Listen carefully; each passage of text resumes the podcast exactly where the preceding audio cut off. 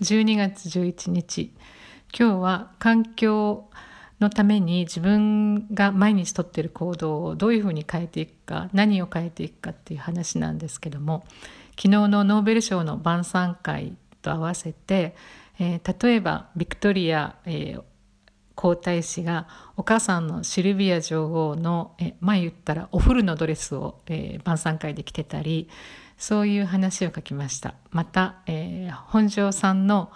羽織袴姿が非常にかっこいいということでこちらでファッションの話題でも取り上げられてたのが印象的だという話もしてます。